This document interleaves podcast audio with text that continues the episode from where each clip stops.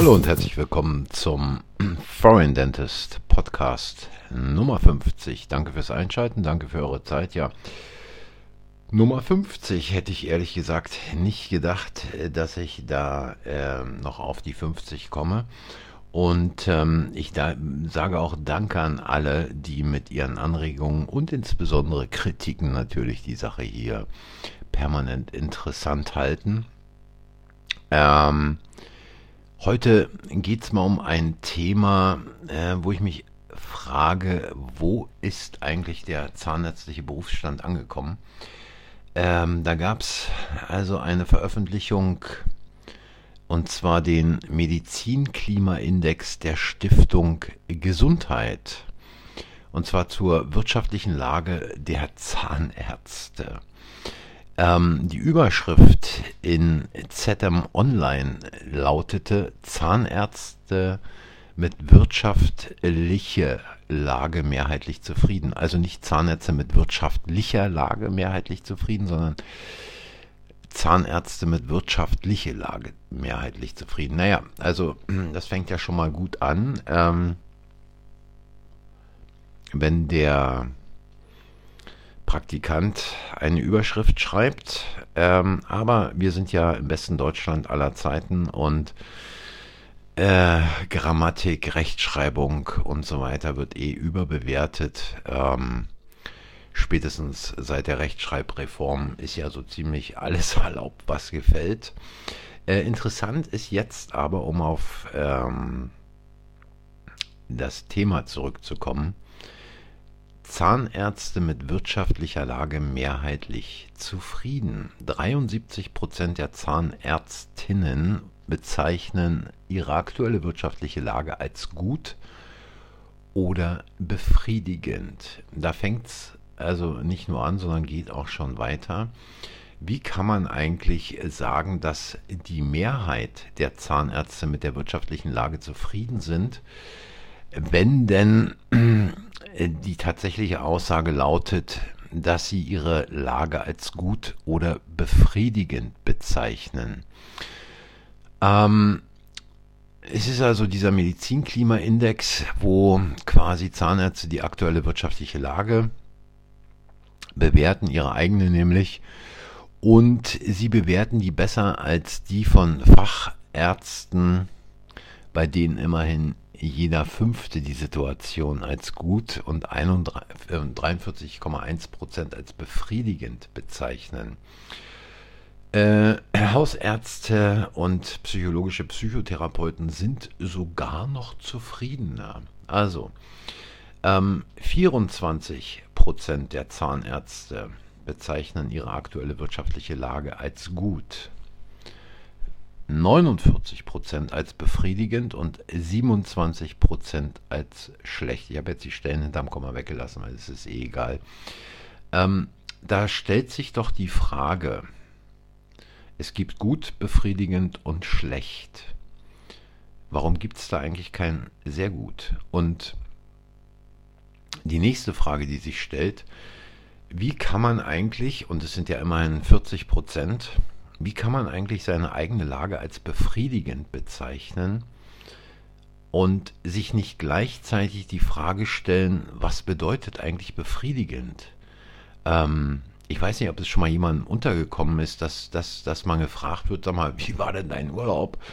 Ja, war befriedigend. Oh, äh, warst zufrieden mit dem Urlaub? Äh, naja, war befriedigend. Also hier fängt äh, die Manipulation schon an, dass man also diese 40 Prozent mit äh, in die Zählung nimmt, dass äh, die Mehrheit der Zahnärzte mit der wirtschaftlichen Lage zufrieden ist. Ähm, ich frage mich, wenn man also eine befriedigende wirtschaftliche Lage hat, da muss man sich doch eigentlich die Frage stellen, was kann ich daran ändern? Äh, wie kann ich also aus befriedigend nicht nur gut, sondern sehr gut machen? Wie kann ich also meine wirtschaftliche Lage verbessern? Was muss ich tun? Wo will ich hin? Welche Möglichkeiten eröffnen sich mir? Und was ähm, genau habe ich in der Vergangenheit getan, um in eine befriedigende Lage zu kommen? Äh, befriedigend ist ja ungefähr so wie, ähm, naja, also ich verbringe hier jeden Tag acht, neun Stunden in meiner Praxis. Äh, befriedigend. Ähm, ich weiß nicht, äh, äh, äh wie man, wie man, also 40 Prozent, wie man äh, so durch den Tag schlirren kann dass man, äh, Moment mal, Entschuldigung, ich habe ja die ganze Zeit Quatsch erzählt, es sind nicht 40 Prozent, sondern es sind sogar 49 Prozent, also fast 50 Prozent, ihre Lage als befriedigend bezeichnen, dass man also befriedigend, meine Arbeit ist befriedigend, ich fahre, ich fahre früh morgens in meine Praxis und gehe abends raus, naja, es war befriedigend. Ähm, also die Frage ist wirklich, ähm, was, äh, wie kann man, wie kann man jeden Tag äh, irgendwo hinfahren, damit es irgendwie befriedigend ist? Ähm, immerhin 27 Prozent ähm, sehen ihre aktuelle wirtschaftliche Lage als schlecht an. Jetzt stellt sich auch die Frage, äh, warum ist die wirtschaftliche Lage schlecht? Was sind die Punkte und was haben die Kolleginnen und Kollegen dafür getan, um in diese schlechte wirtschaftliche Position zu kommen? Ähm, wo sind sie zusammen mit den aus der befriedigenden Lage falsch abgebogen, um quasi eine gute bzw. sehr gute wirtschaftliche Lage zu haben. Und die Frage scheint also niemand zu stellen, zumal, und jetzt kommt eigentlich der Knaller, die wirtschaftliche Erwartung der Ärzte für die kommenden sechs Monate bei Zahnärzten bei einem Prozent günstiger 29% gleichbleibend und 69,8, also 70% ungünstiger bewertet wird. Also da ist doch die Frage, wie setze ich mich eigentlich mit dem, was ich in meiner Praxis tue, mit meinem Praxiskonzept, mit meinem Praxisteam, mit meiner eigenen Arbeit, mit dem Umgang mit Patienten entsprechend auseinander, dass ich zu der Einschätzung komme, dass also die kommenden sechs Monate ungünstiger werden. Da läuft doch irgendwas schief. Also irgendwer hat doch da verpasst, seine Hausaufgaben zu machen. Ja, ich weiß, jetzt kommen gleich wieder Einwände wie ja, aber die Energiepreise sind ja gestiegen. Ja, die Heizpreise, die Gaspreise, die Inflation, ja richtig.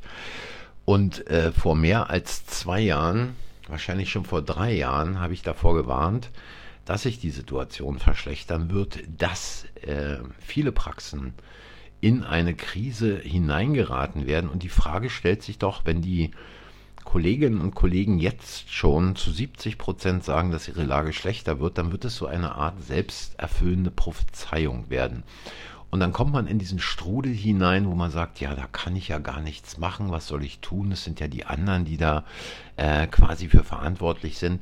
Und die Frage, die ich ja hier fast jedes Mal auch im Podcast stelle, ist ja die, was konkret machst du eigentlich selber, um deine Lage als Zahnarzt, um deine Lage für deine eigene Praxis zu verändern, äh, in deiner täglichen Arbeit, in deinem täglichen Umgang mit Patienten, in deinem täglichen Umgang mit dem, wie du etwas tust, wie du Dinge siehst, wie du dich damit beschäftigst.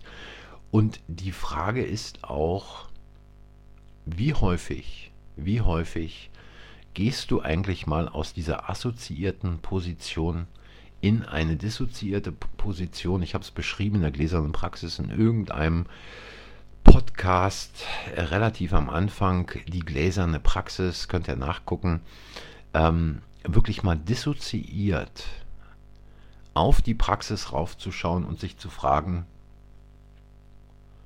was läuft hier schon gut?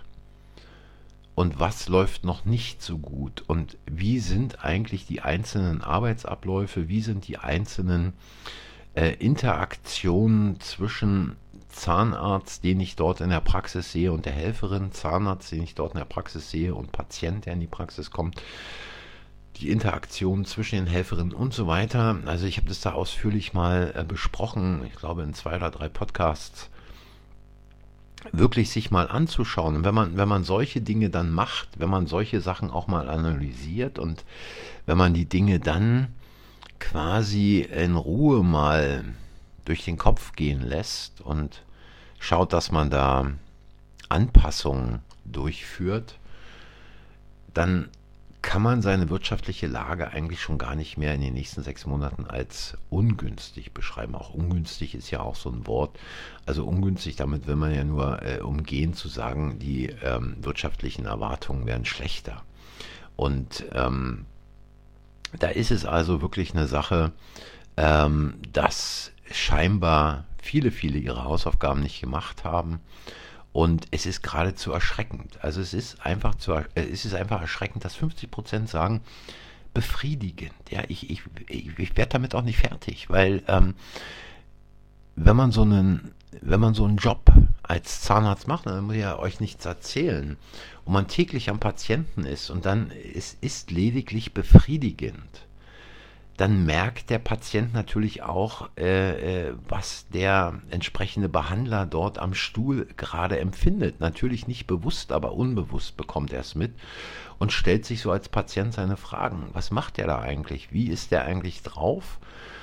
Und ähm, bin ich hier noch richtig in der Praxis? Also es ist wirklich eine erschreckende Umfrage, eine erschreckende ähm, Bewertung äh, dieser Index und ich glaube, es geht für viele, viele, viele noch viel weiter bergab, wenn man nicht jetzt, wenn es nicht schon zu spät ist,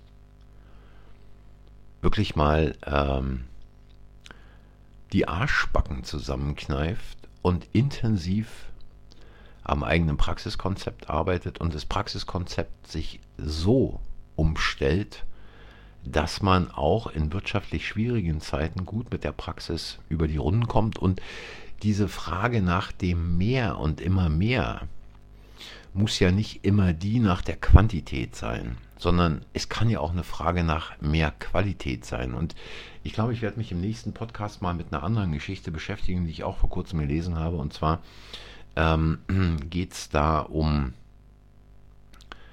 Gold was immer noch Goldstandard ist. Und da habe ich auch eine ganz klare Meinung zu. Und die Frage ist wirklich, ähm, muss ich auf jeden Zug, der vorbeifährt, aufspringen? Muss ich auf jeden Zug aufspringen, wo mir als Zahnärztin, als Zahnarzt gesagt wird, oh, das ist der neue Trend, da muss ich mitmachen. Oh, guck mal hier, kannst Geld verdienen. Oh, hier, investier mal in diese Geschichte, da kannst du richtig mitnehmen. Oh, hier, damit lassen sich die Praxisumsätze steigern es geht einfach darum, genau das zu machen, was man am besten kann und das immer besser zu machen und dieses auch zu kommunizieren. Und ich kann es ja hier vielleicht auch noch mal kurz andeuten, wer es noch nicht wusste. Ich habe also, ich würde sagen, 15 Jahre lang Komplettsanierung gemacht mit extrem wenigen Patienten, die extrem viel Zeit gebraucht haben die teilweise anderthalb, zwei Jahre Behandlung waren, bis die ganze Geschichte abgeschlossen war, von der Erstkonsultation dann bis zur Fertigstellung der ganzen Geschichte. Und Patienten, die in der Tat in dieser Zeit, aber auch schon von Beginn an, ein völlig anderes Verhältnis zu ihren Zähnen bekommen haben, was die Zahnpflege, die Mundhygiene und so weiter anbelangte, die viel mehr Aufmerksamkeit darauf äh, verwandt haben und wo ich extrem wenig Patienten in der Praxis hatte, also irgendwo zwischen fünf und zehn Patienten am Tag, was natürlich auch bedeutet, dass man viel, viel enger auf den Patienten eingehen kann. Ich kann nicht behaupten, keinster Weise kann ich behaupten, dass die Arbeit befriedigend war. Also ich hätte es nicht mehr gemacht. Also wenn eine Arbeit befriedigend ist, kann ich, hin, kann ich abschließen, Schlüssel auf den Tisch legen und sagen, danke, mal was anderes. Weiß ich nicht, Müllfahrer oder Fensterputzer, wo ich mich mit Leuten unterhalten kann, Kellner oder was weiß ich, irgendeinen anderen Job. Aber nur einfach abends befriedigt nach Hause zu gehen. Also befriedigt heißt nicht wirklich sich wohlzufühlen und richtig gut und sehr gut, sondern, naja, okay, es war so. Das ist dann schon wirklich eine erschreckende Geschichte. Gut, äh, könnt ihr mal drüber nachdenken, wie ihr die wirtschaftliche Erwartung so eurer Praxis oder wenn ihr keine Praxis habt und irgendwo angestellt seid, äh, eure wirtschaftlichen Erwartungen äh, für die nächsten sechs Monate seht, könnt ihr mir auch gerne mal äh, einen Sprachkommentar rüberschicken. Wie immer der Link unten in der Beschreibung, aber ich glaube, ähm, dass ich gegenüber den End-70ern, den 80ern und 90ern in der Zwischenzeit auch in der Zahnärzteschaft derart viel verändert hat, ähm, dass man sich fragt, warum studieren eigentlich junge Menschen heute noch Zahnmedizin, um dann irgendwo im Hamsterrad irgendeines medizinischen Versorgungszentrums zu landen, sich erzählen zu lassen, was sie jetzt mal machen sollen, ohne wirklich eine Therapiefreiheit zu haben. Und dann nach dem Motto, oh, ich habe so eine Work-Life-Balance, ähm, nach Hause zu gehen. Die Work-Life-Balance, die natürlich nicht wirklich existiert, weil permanent der Druck dann äh, in der Praxis da ist und ich will gar nicht, ich will gar nicht in Abrede stellen, dass man natürlich auch als Praxisinhaber einen gewissen Druck hat. Denn man muss gewisse wirtschaftliche Kriterien erfüllen. Aber die Frage ist doch immer, wie macht man es und wie organisiert man es und wie stellt man sein Praxiskonzept um, wie äh, bespricht man die Sache mit seinen Mitarbeiterinnen, dass man es quasi auf völlig andere Füße stellt ähm, und ich weiß, dass viele, viele Kolleginnen und Kollegen Angst davor haben, irgendwas in dem Praxiskonzept zu verändern, so nach dem Motto, oh, was passiert denn jetzt? Heute gar keine 30 Patienten, na wer weiß, vielleicht gehe ich pleite. Nee, Freunde, ähm, eher mit noch mehr Quantität ist das Ding eher zu Ende, als ihr gucken könnt. Okay, in diesem Sinne, ich sage danke, bleibt stark, auch angesichts der immer weiter galoppierenden Inflation. Ähm, vielleicht noch eine kurze Geschichte zum Schluss aus England, habe ich gerade äh, kürzlich gehört. Da ging also jemand äh, zur Bank, wollte ein Haus kaufen und ähm, es gibt in England äh, den Begriff First-Time Buyer. Ähm, das sind also die Leute, die zum ersten Mal ein Haus oder eine Wohnung kaufen wollen. Und sie war also einer dieser First-Time Buyer. Und äh, da hat die Bank ihr 4,5 Prozent äh, Rate angeboten für die Mortgage, also quasi für die äh, Zinszahlung dann für den Hauskredit. Und sie hat überlegt, sollte ich es machen, 4,5 Prozent, gut, ich habe jetzt erstmal die Anzahlung da und so weiter, könnte es jetzt machen, kommt wieder zur Bank, sagt die Bank, ja, tut uns leid, 4,5 Prozent war letzte Woche, äh, diese Woche haben wir 10,5 Prozent äh, Kreditzinsen fürs Haus und damit hatte sich für sie der Traum von der eigenen Wohnung erledigt, denn 10,5 Prozent ähm, London kosten die Wohnung so etwa ab 350, 450.000 Pfund aufwärts, wäre dann doch nicht gegangen. Und ich komme auch wieder auf das zurück, was ich häufig schon gesagt und geschrieben habe, auch in Deutschland wird es demnächst den ein oder anderen ähm, aus den Füßen reißen, auch was Praxis Kredite anbelangt, die neu verhandelt werden müssen nach vier Jahren, nach fünf Jahren.